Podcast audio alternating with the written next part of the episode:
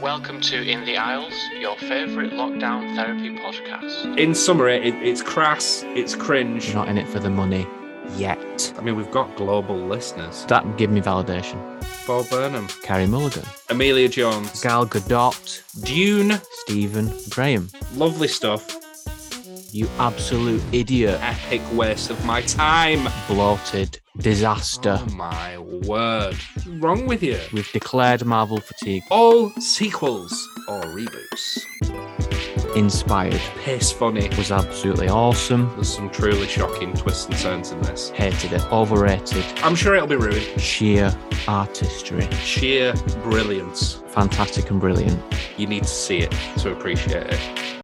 Welcome to In the Aisles, the movie and TV podcast that will try to condense 360 hours of viewing content into about 45 minutes. I'm James.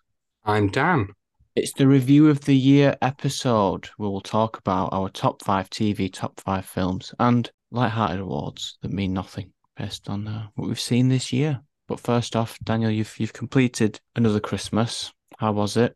Uh, yeah, it was it was pretty good, and to completely invalidate everything that we spoke about last week in the Christmas episode, I spent all of Christmas Day watching Christmas related content. I feel like such a hypocrite after everything that I said, but it did it did weirdly because I don't think I've ever done that in recent years boost my festive spirits. But caveat, there was no films that were Christmas related. It was all TV show type stuff. It was basically anything with Jimmy Carr in. So eight out of ten cats countdown special. I literally just told you Christmas special and uh, Big Fat Quiz Christmas special. So I just Jimmy Carr made my Christmas. Okay. Did you not watch Knives Out, or did you already watch that? Oh yes, no, we watched that on Christmas Eve. Do, have you seen this yet? I've seen it. Yeah. Should we do a quick two sentence review each? Yeah. Okay. All right. For me, yeah, it was all right. It was all right. First first half, really, really enjoying it. Second half, yeah, bit of a letdown. But overall, it's okay. You? It was entertaining, good fun to watch. Very lush. It did drag on a bit though.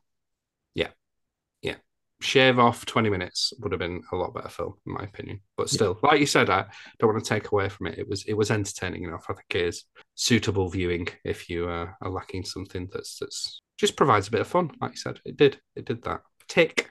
Shall we jump straight into the top content of 2022? Yes, that's why we're here. I I love this episode. It's my favorite point in the year. It's what I live for. Not my kids, not my partner. In the Aisles end of year review special. Oh, she's not listening back to this one. Five, four, three, two, one, zero. All engine running. Liftoff. We have a liftoff. James, let's go with TV first. Do you want to kick us off? fünf, cinq, five, Number five, Cyberpunk 2077 Edge Runners on Netflix. The best animation of the year. But why? Well, one of my top listened songs on Spotify was the song from the end of Cyberpunk 2077, which indicates to me that I wanted to to relive the excellent ending. And I do watch a fair, uh, not a lot, a fair bit of animation. Anything that is supposed to be good on Netflix, I watch it. But this really stood out for how absolutely batshit out there the actual animation is. The story is quite straightforward, but it's just the the characters and their relationships and the fact that the ending is so it's so brilliant at the end that it stuck with me and it's made it into the top five. Good, good. And that that's partly why I find this so fascinating because I think we're we're not too harsh. We tend to recommend in a roundabout way quite a lot, don't we, all year through. So I would never have predicted that that would be on your top five, but uh, surely will inspire many other people to seek it out if it's gone down to the nail and got in the top five. So wire, not nail. I don't know what I'm talking about. James, good pick. What's your number five TV? My number five is, and I've no idea what inspired me to watch this, but if you listen back to the episode on which I reviewed it, maybe I said, I don't know. It's Outer Range. So for all intents and purposes, Outer Range, it's a modern day Western, a genre which viewers or listeners, should I say, will know I do not gel with. But I sat through the first episode and I was just instantly hooked because it's not only a Western, but it is a sci fi show as well. And it centers on these two rival families, the Abbotts and the Tillersons. I don't want to go through everything that we've already spoke about on other episodes, but there's a mysterious black hole and people are trying to claim ownership of it. And there's a mysterious traveler played by Imogen Poots who shakes things up a bit with the uh, with the Abbott Ranch um, by getting all up in the business. And Josh Brolin, who is getting his business all gotten up into by Imogen Poots. He is brilliant in this as this like stoic, slightly off balance patriarch of the Royals family. I personally found this a really hard show to talk about and boil it down to, you know, what is it that I actually enjoyed about this? I think part of it is that it drifts quite dramatically between different tones and you don't really know what you're watching some of the time. And I really, really enjoyed the unpredictability of that. Um, and you do get a lot of off the wall weird scenes, but it it does somehow fit in with the weird and wonderful things that are going on in the town. Anyway, to sum it up, a great mashup of genres. I am keeping it purposely vague to a point, um, but take my word for it, it's well worth your time. And season two still has a lot of unanswered questions, so I'm very much looking forward to it. I enjoyed Outer Range as well. Yes, very good. Very good program. Moving on. Alba. Dad. Four. James, what is your number four?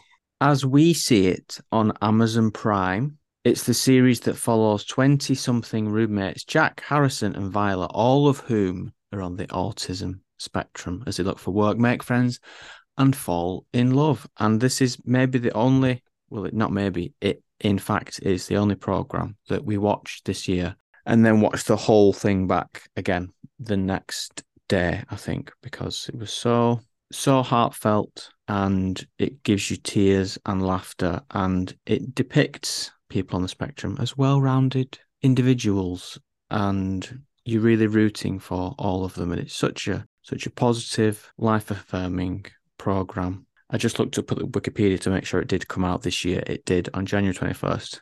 And the Wikipedia says it was cancelled after one season, but I don't think it needed another season. It did actually end. It's a good eight episode story that you can go back and watch in full as we see it. And I really, really wanted to watch this based on your recommendation. I'm glad it's in there because I made um, a list of one thing which consisted of this, whereby if you didn't have it in your top five, I was going to say, did you forget about this? Because it was quite early on in the year from memory, but don't know why I'm trying to like have a go at you or anything. I just, I just thought I'll see if he does, and he may let me down. But there you go. Amazon Prime, we can watch that on, yeah. Yes, that's right.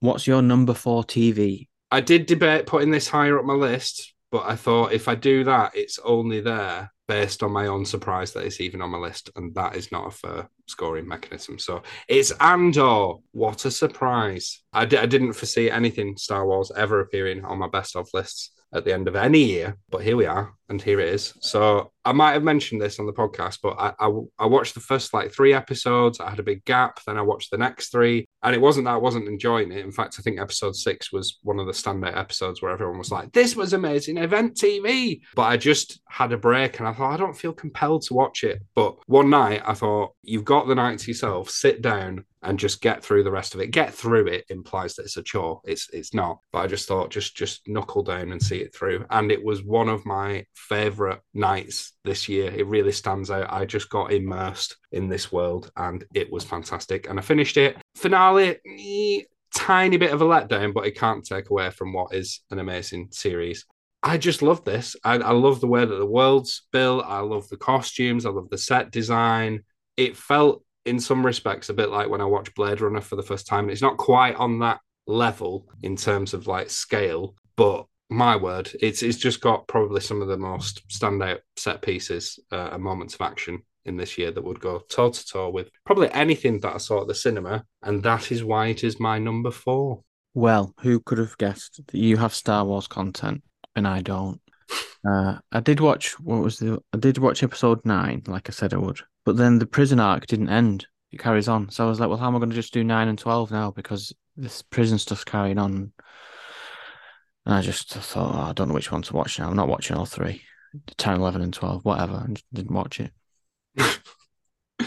which were probably my favorite like arc in, in this season. The the prison base thing is is very very good if you see it through. But understandably, you've been burnt, James, by Star Wars, and that was enough for you to uh, mistreat it. Yeah, yeah. Well, I know, I know what the last. It's either the end credit scene or the last scene. But again, again, Star Wars, the unexpandable universe, just comes back to oh, it's the thing that we've already seen dealt with a million times. Okay, well, but what was the point of all that?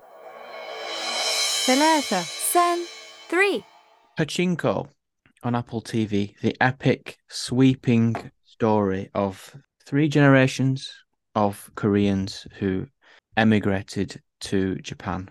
And you see in flashback the story of the young main character when she's in Korea, struggling and poor, and then moves to Japan and tries to make a life for herself. And then later on, her grand her grandchild is is fairly successful in a in a business role, and he's having he's involved in like buying land and in construction, and he's having to struggle with struggles with his sort of cultural identity and loyalty. And it's the be- it's probably let me just check on my list. Yes, it's the most cinematic, dramatic looking program of the year. And even though it, it wasn't really very emotional or moving, like say as we see it on just a technical level, it was superb. It's based on a book, which of course I haven't read. It feels like they've tried to adapt as much of the book as they can, and it feels like a book because of the amount of detail and richness that it's got in it. Apple TV is it shaping up to be a strong year for them in these in the Awards? We'll Mm, see. mm. We'll see. What's your number three? My number three, don't have a lot of notes on this one because uh, I'd rather you just go off and experience it for yourself. Is Bad Sisters, the Apple TV show. See what I did with the lead in? Oh, Apple TV. Yeah, here's another one. It's based on a Belgian TV series from 2017, which I've forgotten the name of. I don't think it was called Bad Sisters. But I don't think there's another TV show this year that I had this much fun with personally. It's by far the best ensemble cast of the year. It centers on a group of sisters who hate the brother-in-law who winds up dead in the very first episode, so not a big spoiler. But how did he come to die? Which one of them done it? I just think all the, the every character in it really, but especially the sisters, they've all got their own individual personality and quirks, but they all feel like a very close knit family. You believe in the relationships. I was just utterly drawn into unraveling this mystery, um, and, and partly because of those performances. Dark comedy at its finest, I would say, and and Sharon Horgan after this, Shining Vale, which didn't make it onto my list, but I did like, and the Motherland Christmas special that completely ruined me this year because it was uh, it was very sad and in a very unsuspecting way. She's a force to be reckoned with, and she was Nick Cage's wife, wasn't she, in the unbearable weight of massive talent? So she's had a very good year, I would say. But yeah, Bad Sisters is my number three.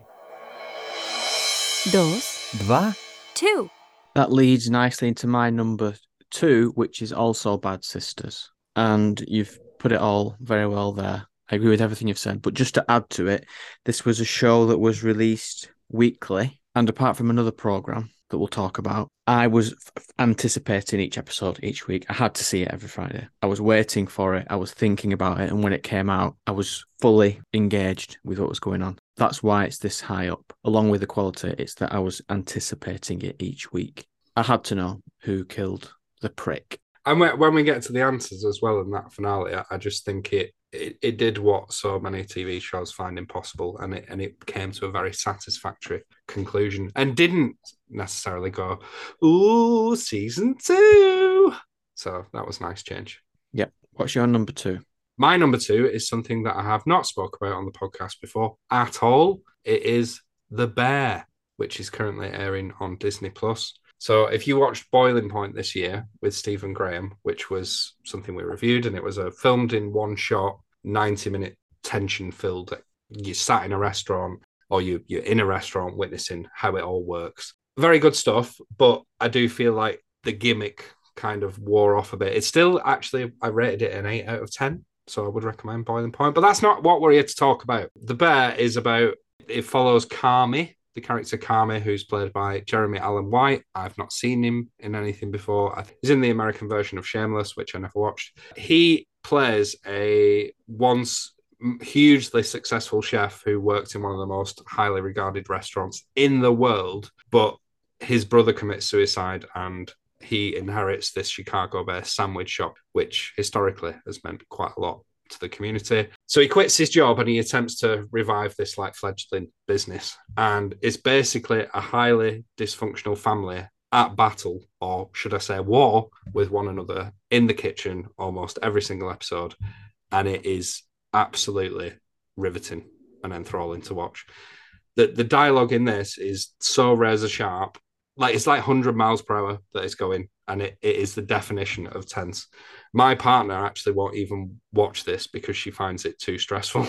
And it's it's not just the dialogue there's just a lot of subtext to what's going on in every scene. So i again as i tend to do i watch like four episodes of this and then I was like, put it on the back burner. It's not that I'm not enjoying it, but I've got other stuff that we have to review for the podcast. And I went back to it and I, I, needed to remind myself. So I watched this one episode again and I got so much out of seeing it for a second time. I was like, oh, this is why he acted the way that he did in this scene. And now he's getting to this realization moment where he knows he's been a dick with all his staff, but it's done in such a deft way. It's, it's just brilliant, brilliant writing. It's, it's like if Aaron Sorkin wrote more for the middle class, which he won't, but it is like next level. And episodes are about 25 minutes a pop, and there's eight episodes. So I, I really, really implore you to give this a go. It's it's some great TV that is available at your fingertips. Should you have a Disney Plus subscription? Late entry sneaking in there, the bear. So is it done in one shot? No, it's not. Um, sorry, I thought uh, made a note to mention that. It's not, but there are lot, very long takes at points. So it does try and mirror a bit of that. Although I think they were made at the same time, so it's not trying to copy it. Okay, so let's move on. Each ah, One. number one show. What could it possibly be? Hmm. On Apple TV, Severance. Created and Get out. by, yeah, unbelievable. Created and directed by some other people, but Ben Stiller. Ben Stiller's best work of his life. It is about a company that when you go into work, your outside self is severed. And when you're in work, you only remember your life from being in work. You don't know who you are on the outside. And you see both perspectives. But the people that are in work, it's this constant debate that comes to a head over do we care about what happens in the outside world and who we are?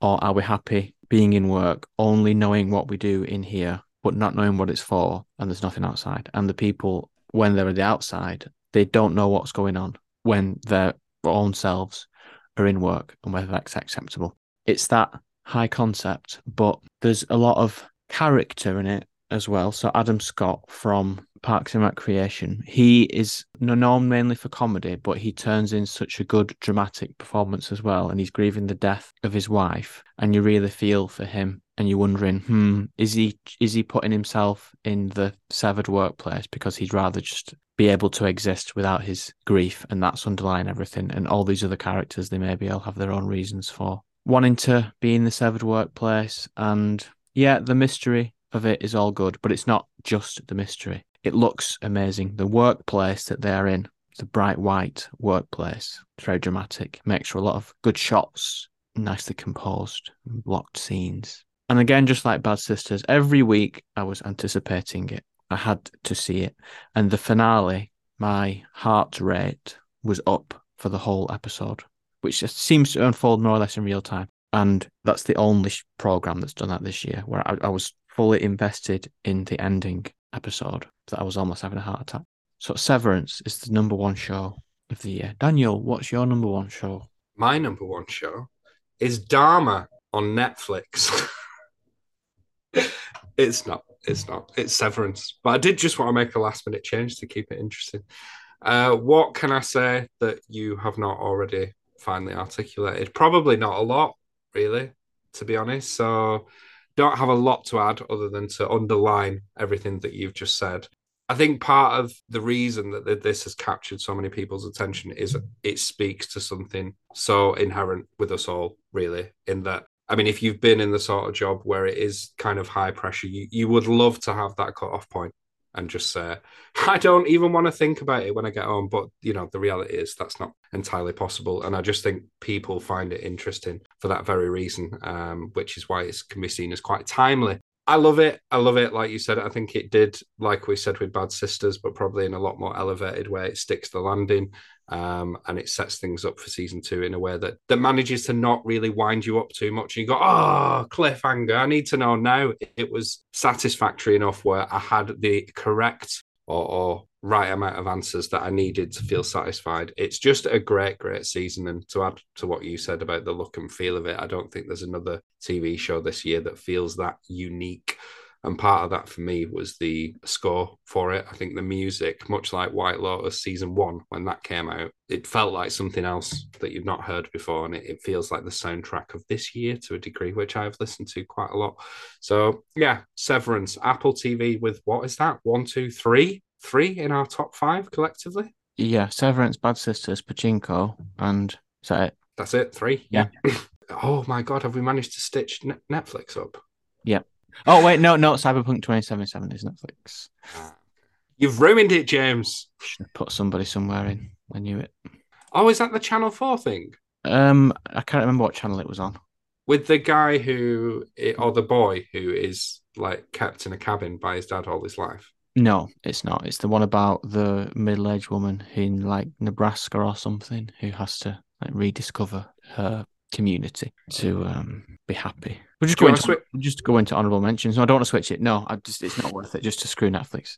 They're screwing themselves with content like The Witcher, Blood Origin. Anyway, we'll just go into honorable mentions because I've already started. Somebody somewhere which was clinging on by a thread until I just thought, no, I'm going to put Cyberpunk in. From which is a good first season of mystery TV about the the town that you cannot drive out of, starring the guy from Lost. It just felt like you were watching Lost again, but a shorter season and more focused. Five Days at Memorial that you recommended, the hospital drama that's based on a true story, but it was so it was just so bleak that I didn't want to put it in and say, yeah, watch this, but it was very good. Irma Vep, starring Alicia Vikander, that was too artsy to really enjoy that much, but it was very, very good and Reacher, which was just a straightforward action program on Amazon Prime that I enjoyed, but doesn't have the top quality to really get into the top five. Your uh, little mention there of Five Days at Memorial has, has pointed out the massive hole slash flaw in my rating system, whereby if I forget to leave a rating, it gets disregarded. And I did not rate Five Days at Memorial, which would have creeped into my top five had I, uh, but I forgot. Whoops. So that's on my list as well in terms of honorable mentions. From also made my list, so a bit of crossover there as well. And two that I think I should speak about together White Lotus and Stranger Things. White Lotus and Stranger Things, why are you talking about them together? Only because of what we've just said with the likes of Severance and Bad Sisters. I think the nostalgia for event TV is back, and these things really provided that. And there's no escaping that when Stranger Things released its final few episodes, it was a real moment in time this year where everyone was talking about it. And I don't feel like I've experienced a lot of that in the last few years. And it's nice to see that coming back with these things like the shows that I've just mentioned. White Lotus, um, just to add to that, really strong second season. I don't think I actually pointed out the difference between season one and two. Season two, even though it deals with class, this is a lot more about sexuality, which has been neatly recognized uh, quite a lot online. I failed to mention it in my review, but it, it does examine that in a very interesting way. A Friend of the Family is my other mention, which is the dramatic TV series based on the Abducted in Plain Sight documentary about Jan Broberg and her paedophilic neighbor, which is all a bit weird. But I think seeing that story come to life, I did question whether it was needed, but they did it in a very, very gentle and sensitive way. And I was in tears by the end of it. The last one that I also wanted to mention, which is something that neither of us has spoke about on here, is the rehearsal, which is Nathan Fielder's. Don't know whether it's a TV show. A lot of people have said it's more of an experiment more than anything, and I think that's that's apt. Um, I agree with that statement. If you've never seen Nathan for You, which is his other show, he would go into failing businesses and try and get them back up and running by recommending absolutely ridiculous ideas. This is another weird concept where it's you've got a, something you want to do in your life. Let me make that a reality as much as possible, and you live that out. But then the show kind of evolves into something that I don't even know if I can describe. I hesitate to say whether I actually enjoyed this or not, but I more admire it for what I think it was trying to do. So the context at the beginning of the first episode, there's a guy, he basically is in a quiz team with his friends and he's lied about the fact that he has a degree or something. So Nathan Fielder sets up, replicates the bar from scratch, spending God knows how much money to create an exact replica and has him tell his friends in all different scenarios so that he's he's finally tuned in for what any which way this could go. And you think that each episode is going to be a different scenario where he rehearses things for somebody. And it is that, but it kind of breaks the fourth wall and becomes something entirely different. I don't know how to describe it, but this is the most I have had an emotional reaction to a TV show this year. I won't go into the reasons why, but the last episode, my partner discovered me crying like uncontrollably. And I just think for a piece of media to be able to do that, especially when it starts out looking like a comedy, is something very powerful. And I think even though you might settle on, I don't really know what I've just watched, it is interesting nonetheless. Don't know if you have any thoughts on the rehearsal. Yeah, it was good. It was just so cerebral that I couldn't really put it in. I didn't know where to put it. It was it's more of a documentary experiment than anything else. Yeah. And you have to have seen Nathan for you, I think, Do you think? to understand that it's it's sort of a sequel to that. Nathan Fielder blurring reality and fiction to the point where you just do not know what's real. You don't know. You Yeah. really, really don't. It's not. It's not like oh, you don't know, but you, you do. You really, really don't know. Yeah, I've I've heard a lot of people say, and I was kind of there on the face of it, but it's more of a sort of damning look at reality TV and exposing it for what it truly is, which is certainly one reading of it. There's a lot of readings of it, is what I'm trying to say. It's it's definitely open to interpretation. Yeah. So there we go. There's our honourable mentions. Yeah. Should we move on to the top films of the year? Let's do it. Lift off and the clock has started. Would you like to go first this time? Sure, sure thing. Cancer. 五 five So it's likely to not appear on many end of the year top 10 or five lists. I'm, I'm well aware of that before you look at me like I've just done something horrific. It's fresh. I was torn because I had about seven films in total that I'd given an eight to, uh, this being one of them. And the only other close contender to this was Triangle of Sadness that we reviewed a few weeks ago. The reason why this one pipped it to the post is that genre wise, it is in my wheelhouse. Spoiler, it, it is a horror. And I tried approaching my list this year as a not necessarily the best films, but the ones that I got the most enjoyment out of. So I'm going to give away the plot point that happens around 20 minutes into this film, uh, but it's one of the reasons that I enjoyed it so much. So all I knew going into this is it's a modern era dating film. And in the first 20 minutes, this is sort of like adorable look at this couple plays by, played by Daisy Edgar Jones and Sebast- Sebastian Stan. And how does their relationship begin? What does it look like? Oh, isn't this lovely to see this unfold? Little did I know that at 20 minutes, this is a horror film. It, it completely changes. It was so nicey nicey, and now we're in terror land. And it's about a guy who kidnaps women and sells the flesh to cannibals. I just think this film perfectly captures what film can still do, but tends not to because of the marketing machines that exist in the background. But you you can subvert an audience's expectations and you can have that shock and awe when that moment arrives, but only if you avoid posters and the trailer. I just thought this was really, really fun film. As much as it is a horror, there are still some pretty big laughs to be had. Um, it just was a, a very surprising experience for me, and it stuck with me throughout the year, which is why it's made it as my number five. Surprised to see that one so high. Not that I disagree or think that you're wrong, just surprised. I surprised myself too, James. Well, you mentioned having seven films there. You had eight out of ten. I had seven films on the long list of films to put in this top five. That's just how bad the selection was, which is not to say that the films on the top five are not good, but I really struggled. For example, Brian and Charles is one of the top seven films, which is just a man in a cardboard box with a voice similar. Not to diss Brian and Charles, but that's the standard of this year. It was it's it's not been good. Except for these five. Number five, a film that before I even watched it, I decided it was going to go in the top five because otherwise I'd have to put X in there. The Banshees of Inisherin, which was very well reviewed by critics, and I finally gave in and watched it at home in Manchester using a gift card, starring Colin Farrell and Brendan Gleeson, directed by Martin McDonagh, and it was the reuniting of the In Bruges squad.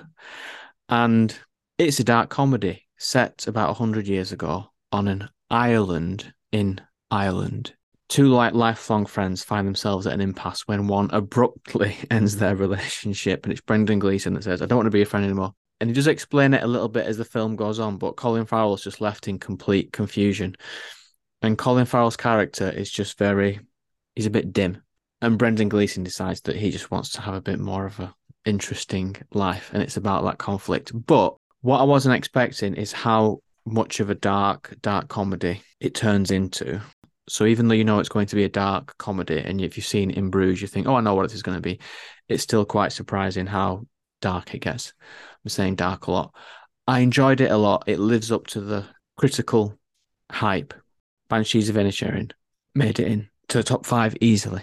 Good, good. I just wanted to clarify something that I said before. I had seven films at a seven, not an eight, because I want to back you up in what you said. Um, it's not been a great year. So I didn't want to imply that I was gifting out eights for fun, because that's not actually true.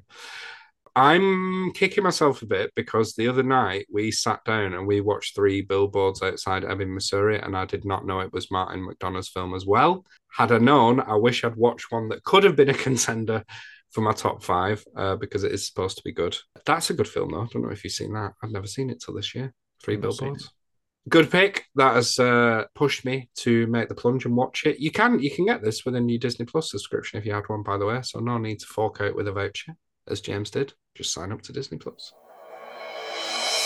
Four. Four. What's your number four film of the year? Don't hate me, James.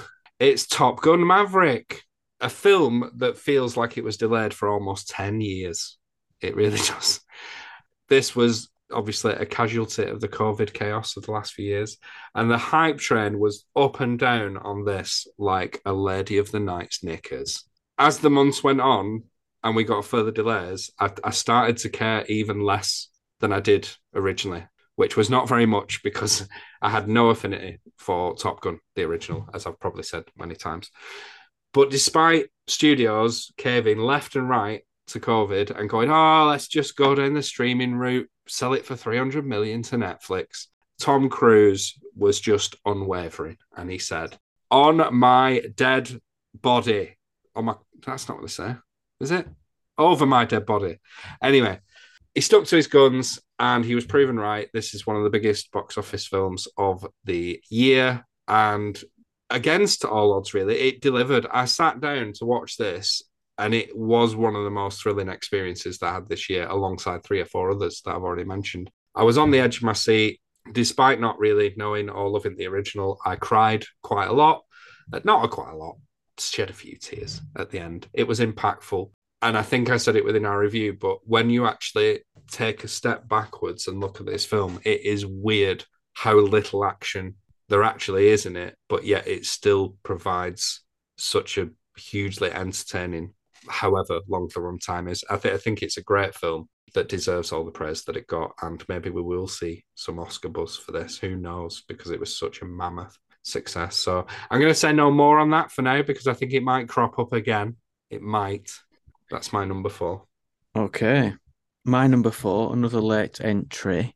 Triangle of Sadness, not the Triangle of Sadness, just Triangle of Sadness, which we watched a few weeks ago, which was the class comedy about some people on a cruise ship working just through their richness and how awful they are. But then mm, it, some something happens, something happens, and the dynamics change, and people have to really think about their their role in society. It's a comedy, another comedy, and this is easily the film that I laughed at the most this year. Properly laughing out loud at people vomiting continuously for about 10 minutes while Woody Harrelson and a Russian guy debate Marxism. Very long, two and a half hours, but it earns its its runtime because of the quality of the ensemble cast, mainly unknown people, relatively unknown apart from Woody Harrelson, but they all play an excellent role. And even though it's filmed with, I guess, a message, it's about something. It's not overbearing, but it's primarily an entertaining comedy that had a lot. We had a lot of fun watching this. You're welcome, because I recommended it. You did, yeah. You told us to watch it, yeah. As I say, I only narrowly missed out on my top five, which I'm, I'm somewhat regretting now for Fresh. Doesn't feel like it earned it in comparison to that film. Anyway, I've I've made my list now. I'll I'll die by it. Shalosh. Bean. Three. My number three is Nightmare Alley. Were it not for the way that I track my list, I've already pointed out one flaw in in that. But I suppose the plus point is that I actually know what I watched and when, because I would have thought this was last year. I'm glad I didn't forget about it. Released way back in January 2022, it's the story of Bradley Cooper, a grifter who finds himself working for a traveling circus as a, a generic carny in the 1930s and he works his way up to be a traveling medium. Ultimately, it's a story of greed and, and corruption, but it's the it's the look of it that I think really makes this earn its place. It's it's a Guillermo del Toro film, so aesthetically, it could not look more polished. Uh, that's not a surprise. It's dark and it's gothic and it's just oozing character from scene to scene. The performances, I think, I had a bit of a problem with Bradley Cooper's at the time, but by and large, they're all they're all pretty good, especially Cate Blanchett, who plays a sort of femme fatale therapist. It's one of the only films that I watched twice this year, and I found the second viewing a very rewarding experience. It's just a, a finely told morality tale with a, a real kicker of an ending that I hugely enjoyed, and it made me think about it a long time after I'd seen it. So that's why it made its way into my top five. I'm surprised about that one. I'd forgotten how much you you liked it. James, what is your number three? Right, into the really high quality now. There was no doubt it was always going to be in. Number three, Belfast, written and directed by Kenneth Branagh, starring Catherine Balfe, Judi Dench, and Jamie Dornan. A simple, semi autobiographical story about Kenneth Branagh growing up in Belfast just as the, the troubles was starting to happen. It's in black and white. It all looks fantastic in every single shot. You could just take it and print it off and, and frame it because it's so amazingly shot. Most of it takes place on one street in Belfast, and you really feel like this is a real place. This is a real group of characters with a history, and the way they all play off each other is very believable. There's a really good scene where Caitríona Balfe does. She just suddenly, after not saying much in the film, she does this very very long speech to her husband and the two boys sat on the on the couch, and I have not forgotten it, even though we reviewed it in January. When we came to the top five, this was one of the three films that was immediately, yep, this is going in.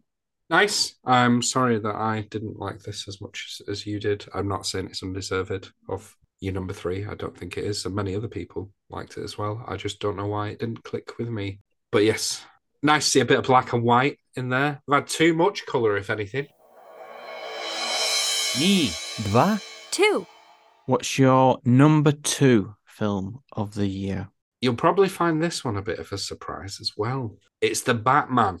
This probably needs little introduction or explanation in terms of what it's about. We all know what Batman is. And I'm sure whenever this was initially announced, we were all like, oh, look, another reboot again. But wait, this isn't just Batman, it's the Batman. So if it's got the in front of it, we know it's going to be good, right? Did we need another one of these?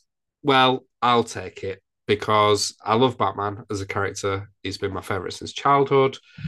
And I am always down to see an alternative take on the character because I don't feel like anyone's completely done it justice, like completely. Christopher Nolan's great, huge step in the right direction, maybe a bit, you know, controversial of me to say that. Um, but Dark Knight Rises, bit of a misstep. I was cautiously, uh, cautiously optimistic because it was saying Matt Reeves was, oh, I'm going to take this back to the detective roots of Batman, and it was giving off David Fincher Seven vibes. Um, so that's that's the sort of interpretation of the character that that really got my juices flowing. The problem being, I wasn't really sold on Robert Pattinson. I'm still not sure if I am. That is probably my main criticism. I think he's good. It's different, but I don't know yet. We'll give it another film. I thought it was impossible to take what Nolan did and, and better it and ground the character even more. But this was just the, the dark and gritty Batman that I had imagined in my dreams. So that is why it's so high on my list. They did what I thought was impossible the Batman. James, what's your number two? Oh, unless you have any comments on that. No comment. Like I'm an idiot. No, no, it was good. It was good. Number two, everything, everywhere, all at once. Action comedy drama, written and directed by The Daniels, starring Michelle Yeoh in one of the performances of the year. Really difficult to describe what the film is about because it does just throw absolutely everything at you all at once and blow your mind. But it's primarily about Michelle Yeoh's character who runs a laundromat and the sort of the rocky relationship with her daughter and her husband because they they're maybe going through a divorce, but they're also being audited by the IRS. But then in the multiverse that Michelle Yeoh eventually gets access to, there's other versions of herself doing lots of other wacky, unimaginable things, like a universe where people are rocks that talk to each other, or people have uh, sausages for fingers, and something that's so out there, so completely random, you don't expect it to suddenly come back with an emotional gut punch in the end that really makes you think about life on the whole, but it, it does do that. And that's why it's the number two film of the year. Oh, of course. Sorry, I was questioning what your number one was. I know what it is now. Uno, eins. One. What's your number one best film of the year? Thanks for the lead in and the plot description. I don't have to do it anymore. It's Everything Everywhere All at Once. I would say there's no other film this year that has brought what this one did to the screen in terms of just being a sheer visual delight. I mean, where, where else will you find the best use of a dildo as a weapon in cinematic history? But to say that is probably a bit of a disservice to the film because it's so much more than that. I, and what I particularly loved about it is that as an independent film, it managed to make essentially a superhero film that had real, genuine heart and emotion and inadvertently stuck its finger up to the MCU and said, This is what's possible. And guess what? You didn't need 20 plus films to get there either. I just, I loved it for that.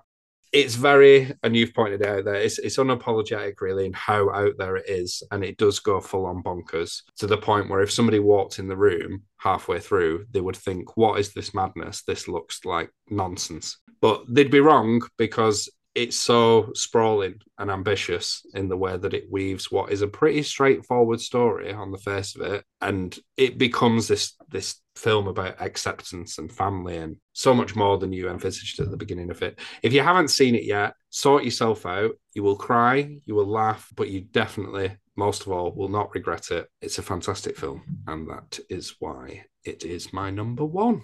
Okay. My number one film, Top Gun Maverick, starring Tom Cruise as Tom Cruise flying a jet. This film, we've watched it about five times this year. And I think we watched, I, I was watching it by myself, and the wife walked in halfway through. And when it finished, she said, Can we just watch it from the start? And we just, and we did immediately watch it again. That's how good it is.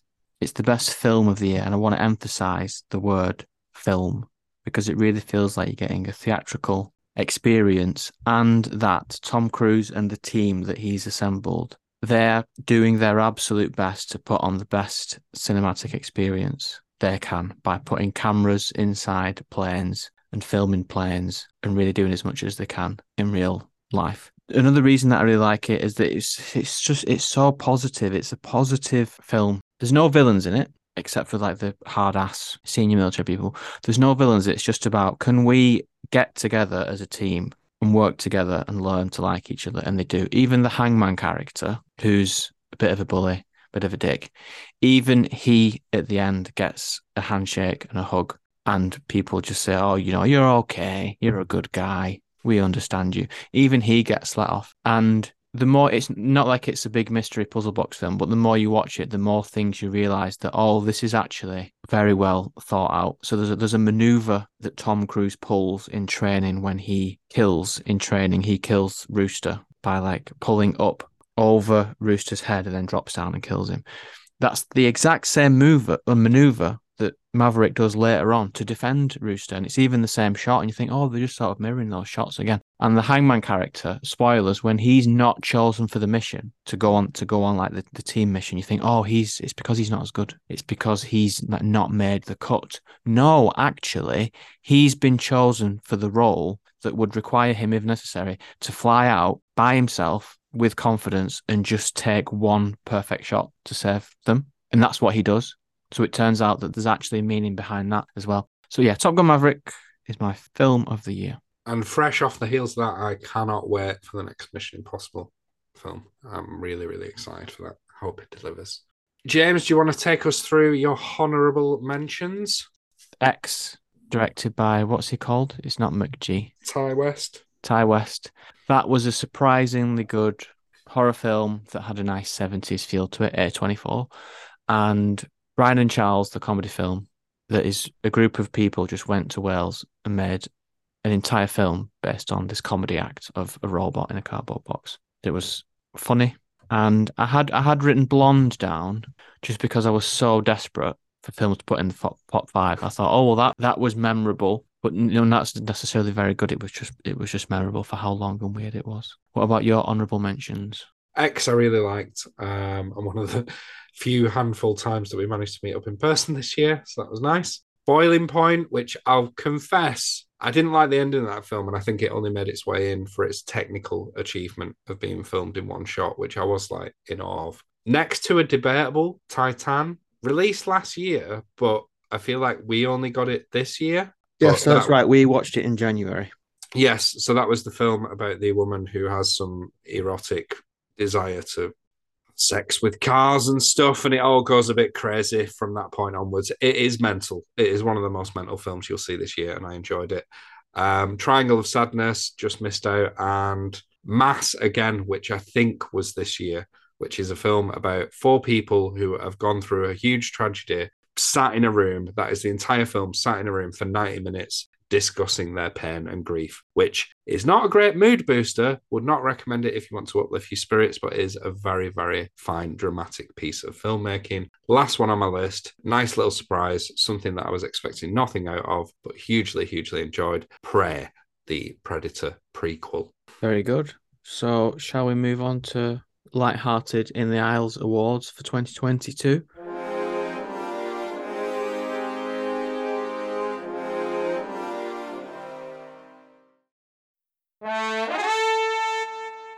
Well, I wanted to an- hand award out for You Should Be Ashamed of Yourself. And that award goes to Lana Wachowski for The Matrix Revolutions. Uh, I think I only consumed it in January, so I'm still giving her the re- award because I think she deserves it because she should be embarrassed with herself. It was an absolute travesty of a film, horrendous. Uh, and I had another one, somebody else earned that award. It was you for your treatment of Andor. Okay.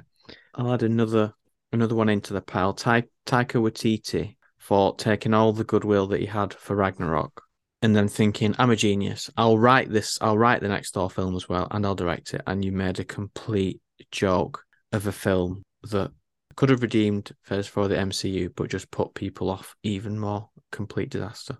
I'll back you up on that one as well. If we ever face him in a crowded room and he takes issue with us, I'll be there. Next one, biggest disappointment of 2022. Have you got one to hand? Apart from the year itself, Apart which was very, very lackluster. itself, Yeah.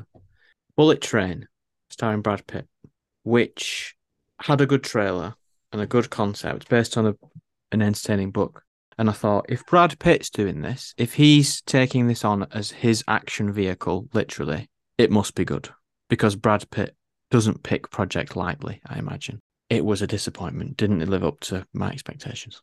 Yeah, I agree with you on that one. I think I think it deserves that award. Uh, could have been a lot better and looked uh, in the trailer to be a lot of fun. One of the rare exceptions where I did watch the trailer. For me, probably not a surprise to many. Scream, Scream. I know people loved it. People thought it was the best in years. Um, just wasn't a huge fan personally. I see what it was trying to do, and I think some things worked well. I've seen the very short teaser for the next film, which is due to land this summer, I think, which feels very, very quick, which has me a bit worried. But I'm hoping that restores my faith because, yeah, underwhelmed by Scream. Next award is for the greatest thing you have watched this year that is not from this year. For me, that would be Vida, which was a program that ran for three seasons. And I think we watched Scream, which had Melissa Barrera in it. And I think she was in something else as well. So I thought, what else has she been in? Vida, oh, 100% on Rotten Tomatoes, one of the best things ever. But it's like no one's seen this. It was on Starz. And in the UK, this is not very very watched because it's all about Mexican Americans and their community and how they like deal with their identity and things like that. Not something that UK viewers would have an interest in interest in. in. But I watched the entire three seasons this year, and it is absolutely brilliant. I remember you bringing that one up, but then uh, I'd forgotten about it, so I'll pop that back on my list. Yeah, and it, was cancelled after three seasons, but it does. So it has it has a and it does end. It has a satisfying ending. Yes, it could go on because it's not like everyone dies at the end and the world ends, but it reaches a nice conclusion, a nice ending shot. Very nice. Cheers for highlighting that one. What about you? The Hunt for a Killer, which is on BBC. I believe it's still on BBC. It's from 2020. It was a mini series uh, about well, it's based on the true story of a, a, homicide investigation into some serial killings in Sweden in 1989 to 2004. Very good coverage of, of different decades, how the police investigation developed as it went along. It was in January when I watched this, so I don't remember too much about it other than thinking that was a very finely executed TV show. So that's all I'll say. I gave it an eight. It is The Hunt for a Killer. Okay. And finally, the best actor of the year, just in terms of the number of appearances he's made on the podcast, Benedict Cumberbatch for appearing in Scarlet Witch: The Multiverse of Madness, also featuring Doctor Strange, the Cat Picture film, and The Electrical Life of Louis Wain. Yes, and The Power of the Dog, which may have been released last year on Netflix, but we did review it this year. So he got three appearances in. At least there was some like sort of competition last year between I think it was Jodie Comer and Stephen Graham. This year, Benedict Cumberbatch, hands down. There you go. Yeah. Well, there you go. We've wrapped up what was a very underwhelming 2022 in terms of content, but there were some standout hits in there, of which hopefully we've pointed out many of them. So we'll wrap it up there. Thank you very much for listening. You can follow us as always on Instagram at In the Aisles Podcast. You can leave us a five star review and rating. That would be very much appreciated. And you can email us uh, thoughts, opinions, feedback at In the Aisles Podcast at gmail.com. Join us next week when we'll be reviewing Insert Placeholder. Don't have an idea yet.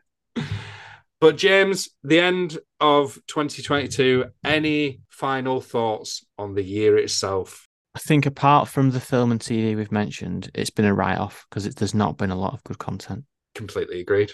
Well, on that note, let's look forward to a uh, an improved 2023. See you all next year. Bye.